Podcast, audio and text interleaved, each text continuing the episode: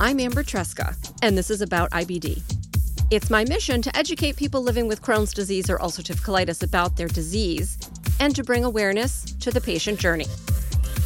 Welcome to the second part of my series exploring how a diagnosis of inflammatory bowel disease affects having a career. Today, you'll hear from three women with IBD who were diagnosed at different points in their working lives Megan Starshak, who was diagnosed with ulcerative colitis before college, Mary Elizabeth Ulliman, she goes by Emmy, who was diagnosed with ulcerative colitis less than a year into her first job out of college, and Tina Omprakash, who was diagnosed with ulcerative colitis, later changed to Crohn's disease a few years into her career. People are often conflicted about how to acknowledge IBD in the workplace. It's an extremely personal decision, and there are so many factors to take into consideration. Being more transparent about having a diagnosis of IBD could help manage expectations and allow for any accommodations that are needed, but it can also mean that coworkers and supervisors may view you differently than they do your peers. Health insurance is another major concern throughout the life of someone who lives with IBD. Many healthy young people will take a less comprehensive healthcare plan because those often cost less money. And for the most part, that makes sense unless you have a chronic illness like IBD, which tends to be expensive. Learn how Emmy, Megan, and Tina coped with these issues and stay to the end to hear my five tips for managing IBD in the workplace. If you listened to episode 62, you'll know that Emmy's health problems began when she was a senior in college. Shortly after she started her first job out of school, her symptoms became too much to live with. Emmy went through a lengthy diagnosis process during which she was coping with a bacterial infection, C. difficile, and was misdiagnosed several times before finding an IBD center and being diagnosed with ulcerative colitis. As far as she knew, however, when she began her journey in the workforce, she was a healthy 24 year old. That influenced her decision making when it came to health insurance. She made a logical choice with the information she had at the time, but it unfortunately turned out to be the wrong one. Your first year in a new role, and even as a young person, you're learning how to navigate things like insurance on your own. How was that from the insurance standpoint, being there for your first year? Miserable. Um, my parents are wonderful, and my dad just was so good to me. Like helping me figure things out with insurance. This was before I got diagnosed and even after, but you know, it got to be insurance choosing time, which is November, and open enrollment was happening. And I, I remember this conversation and I was like, Dad, which one should I choose? And we had this whole conversation and we laid out every possible scenario. Um, was I going to have surgery? Was I going to have any procedures done? And, and, you know, it was like, no, I, I was like pretty clear and really healthy. And he, my office was offering, um, my company was offering a um, sort of an, an, incentive to choose, you know, the the lower tier insurance. So um, he was like, "Why would you not do that?" And I was like, "Absolutely. Why would I not do this?" So I ended up going with that one. Um, hit my deductible in Michigan on that that January seventh, so it was good to go there. What I did not realize, because I didn't do a lot of research on it, um, was that this plan in particular had a lot of caveats with out of pocket maxes and deductibles um, that expanded beyond the state of Michigan. So I I had an in-state deductible and out-of-pocket max and everything, and then also out of state. And like I said, I got sick on vacation. So it was a extremely stressful financial time for me because I was totally broke when I started my job. Um, and I had had a few months to make some money. And then all of a sudden I was getting hit with these medical insurance bills. I, I mean, and I probably spent, I probably ended up spending close to 20K that year out of pocket on medical stuff just because I didn't know the ins and outs of the insurance. So when the second second time for me to choose came around, I've been on the most expensive, the highest everything coverage plan since then and it has served me incredibly well. I never I don't ask questions anymore. I know what I know about this plan. It doesn't change year over year and um, it has served me very well in all aspects, all states. right. And I think what you did that first year was perfectly reasonable given your age and what you expected. The problem is a lot can happen in a year. People can even get into a car accident. You know, this is the problem with insurance, just on the whole, and insurance in the IBD space in particular. If you were to look for a new role, how much do you think the insurance plans would play into your decision making process? I would say it's actually to me probably more important than how much I'm getting paid because I have seen what can happen in a year, to your point, and it's impossible to know. And it's impossible to know whether or not the medication you're on is going to stop working. So, for sure, in- incredibly important. So, would you say that insurance coverage is the most important part of finding a new role? I would say insurance coverage. I think it's three things, right? Insurance coverage, um, obviously how much money you're going to be making, and then the third piece to me would be that flexibility of of schedule, um, so that if something were to happen, I sort of have the peace of mind to know that this role I'm taking is okay with me needing to work from home or from the hospital or wherever I might be because I have a lot of doctor's appointments. So those are sort of the three things that I look at. Tina also experienced challenges with being underinsured. Medical therapy was failing.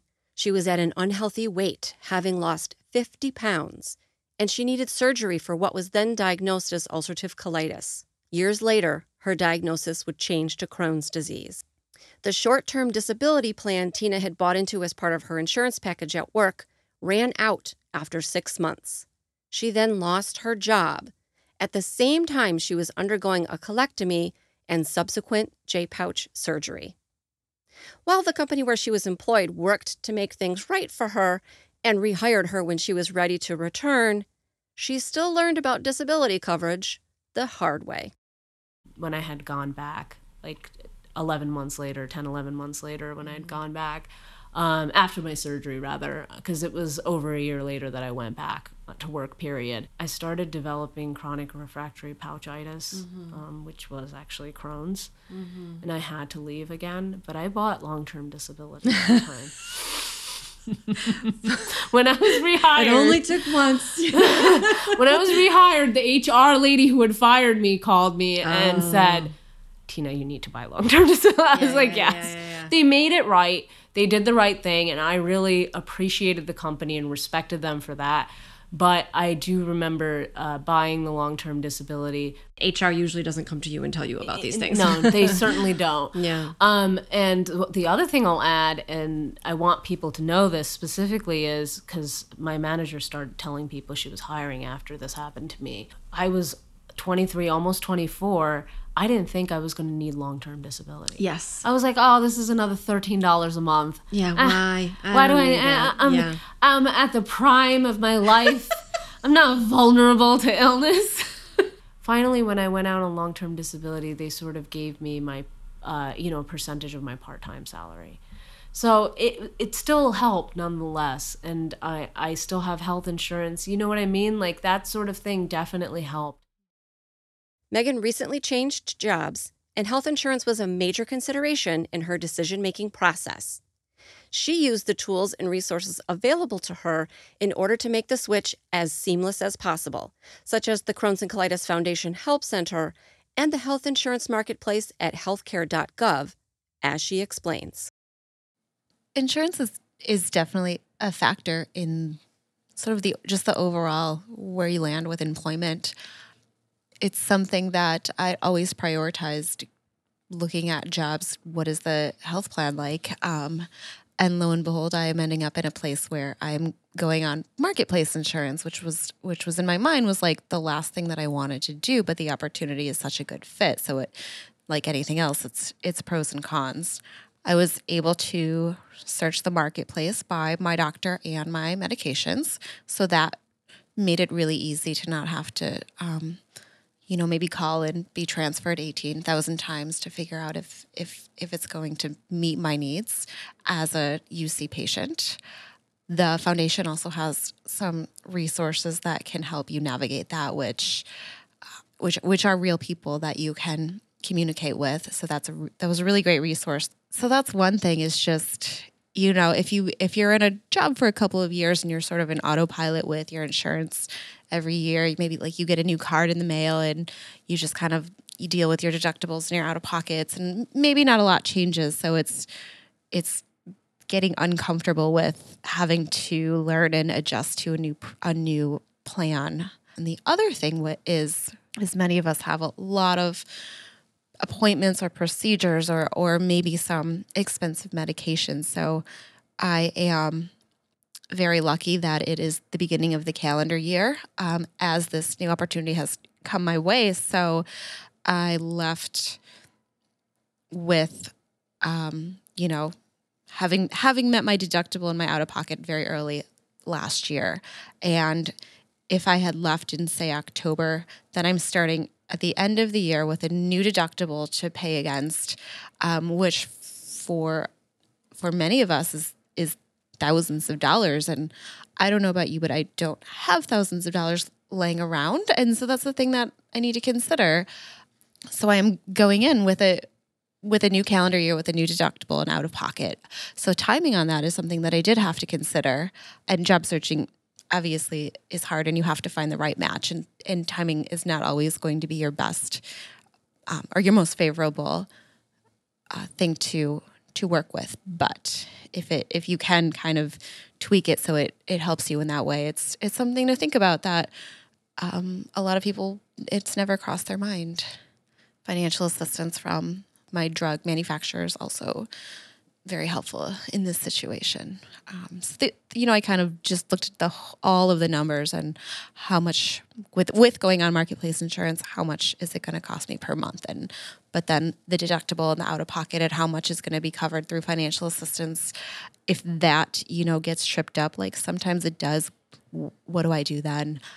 Um, and you know, with a new salary, or like, do all of these numbers add up? Do they? And there's just so many more more things to think about than the average person.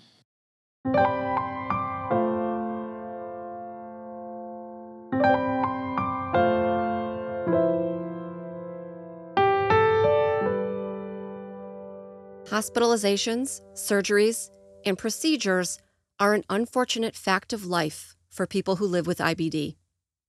Being gone for an extended period of time even the six weeks that's needed to recover from many types of abdominal surgery is challenging for employers and employees. There are a host of issues that people face when they are ready to go back to work. Their job might not be the same when they return, coworkers or supervisors might react to them differently, and then there's the emotional side of recovery. Emmy and Tina explain how this aspect of life with IBD has affected their careers. Can you think of any examples of things that people have said to you about missing work? About, I don't know if you've had situations where you've come in late. Sometimes for people with IBD, mornings are tough, or you need to leave early. Has anyone ever sort of talked about it in a way that you found uh, less than helpful to you? There were some instances as, at work where um, I, it was um, kind of used against me in in varying ways. Um, you know, like any company, there's performance reviews, and I had missed a lot of time. And looking back now, there were probably some things that really weren't okay for someone to say to me in something like that. Uh, but I didn't know at the time. It was the first time I was going through anything um, in terms of like a professional review. So I just sort of took it and moved on and was frustrated that, you know, I, I had been sick and I, it had not allowed me to be in the office as much as my peers.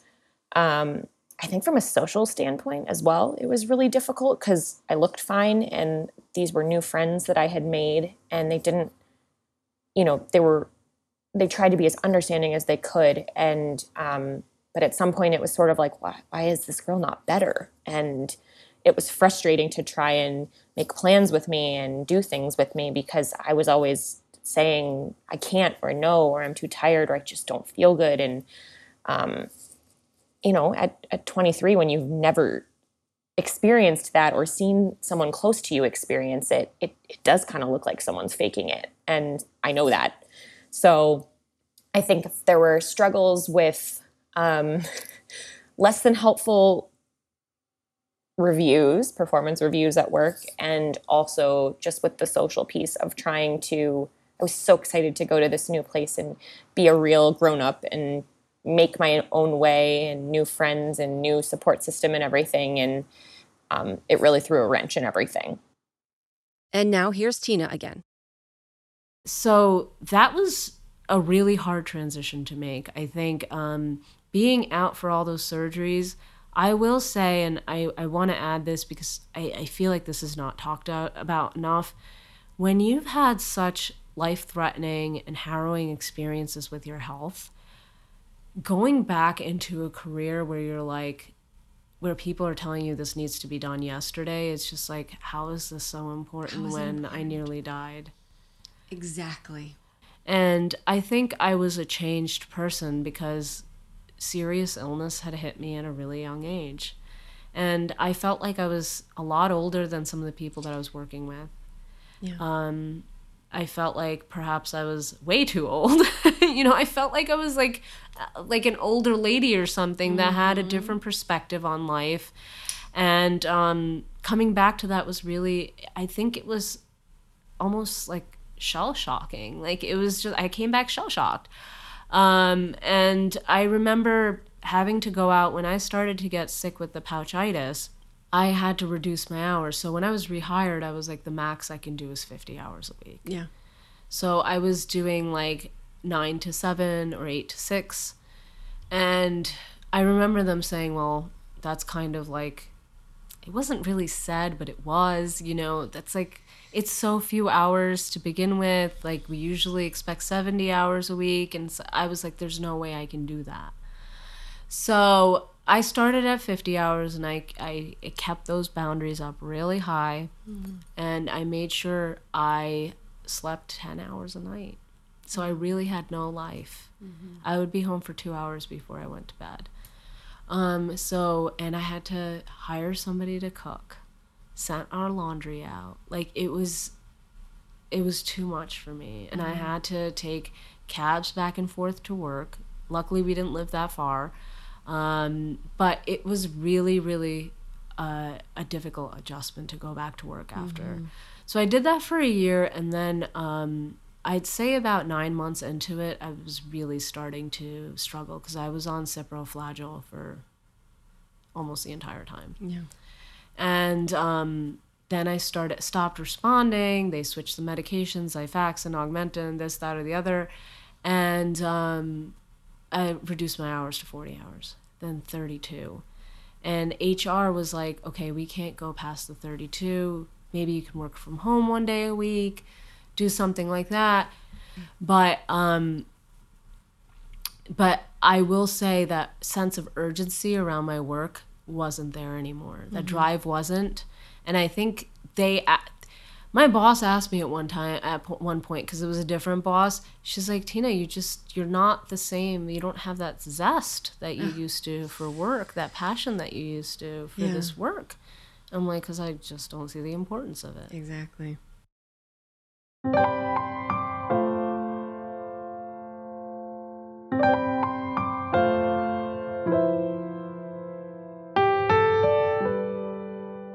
IBD is covered under the Americans with Disabilities Act.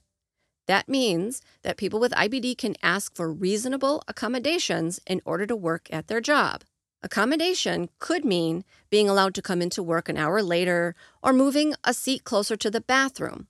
It could also include getting an ergonomic chair because of joint pain or being able to make up time needed for doctor's appointments or procedures. However, the laws about accommodations don't cover how people with IBD might be perceived at work by their peers and supervisors, as Emmy and Megan explain. Do you think that you work more hours or harder than your healthy peers? So, I have been an incredibly ambitious person my whole life. It's hard for me to say. I, I don't know that the answer wouldn't be yes if I didn't have IBD, because I just, that's just kind of the kind of human that I am. I do think I I spend a lot more time um, worrying about how I am perceived. So I do overcompensate in that way. I don't know that I necessarily am working more hours. Sometimes my days are longer because I got to fit in the doctor's appointments and things like that.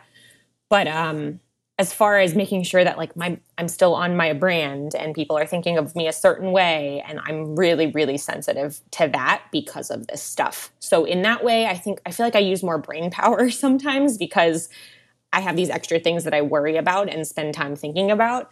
Um, but I I have figured out a pretty efficient way to make sure that I'm getting things done and so I don't have to work extra. That being said, if there is a hospital stay in the mix, a thousand percent I'm working more because I really don't want people to think that I, you know, yes, I'm in the hospital and they have, they're usually amazing about being respectful of that and not even just respectful, like supportive. I'm getting flowers and balloons and my coworkers are wonderful, which is so lucky. Um, when I come out, I'm like, I got to make up for this. So yes, my days are longer then. Oh, it's almost like a crash course in uh, public relations, isn't it? it's it's I mean, I think I could be a publicist. Yeah, I really do. I it's kind of like half the battle with this in a professional world, figuring out how to pre- how to present it to the masses in a way that like doesn't get you a negative opinion. Um and then you got to prove it. And that can be hard. And here's Megan again. Yeah, th- I think that being proactive is always a really good strategy for managing life with IBD um, in in your like greater community in your world. I think that's it's like there's a little bit of nuance atti- in attitude too. So if you come into a role and you're and you and you decide to disclose and you're like you say, "Hey, I have this incurable disease and this is what it is and this is how it affects me and and here are the tools that I've put in place so that I can manage it to the best of my ability. And these are the ways that it might affect me at work, but here's what I'm doing about it. And just get ahead of it. And and and also just it's just that attitude of like it's going to be different, but it's not going to stop you.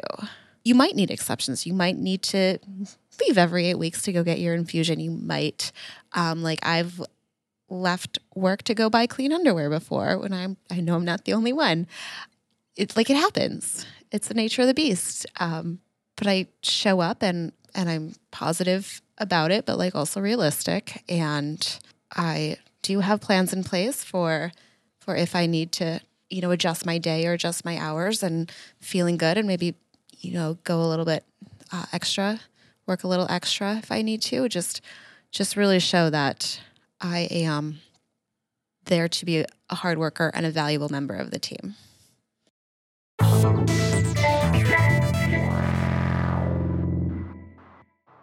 I want to leave you with my five tips for navigating the workplace with IBD. Tip number one think about how much you're willing to disclose about your IBD. Your employer should not be asking you questions about your health.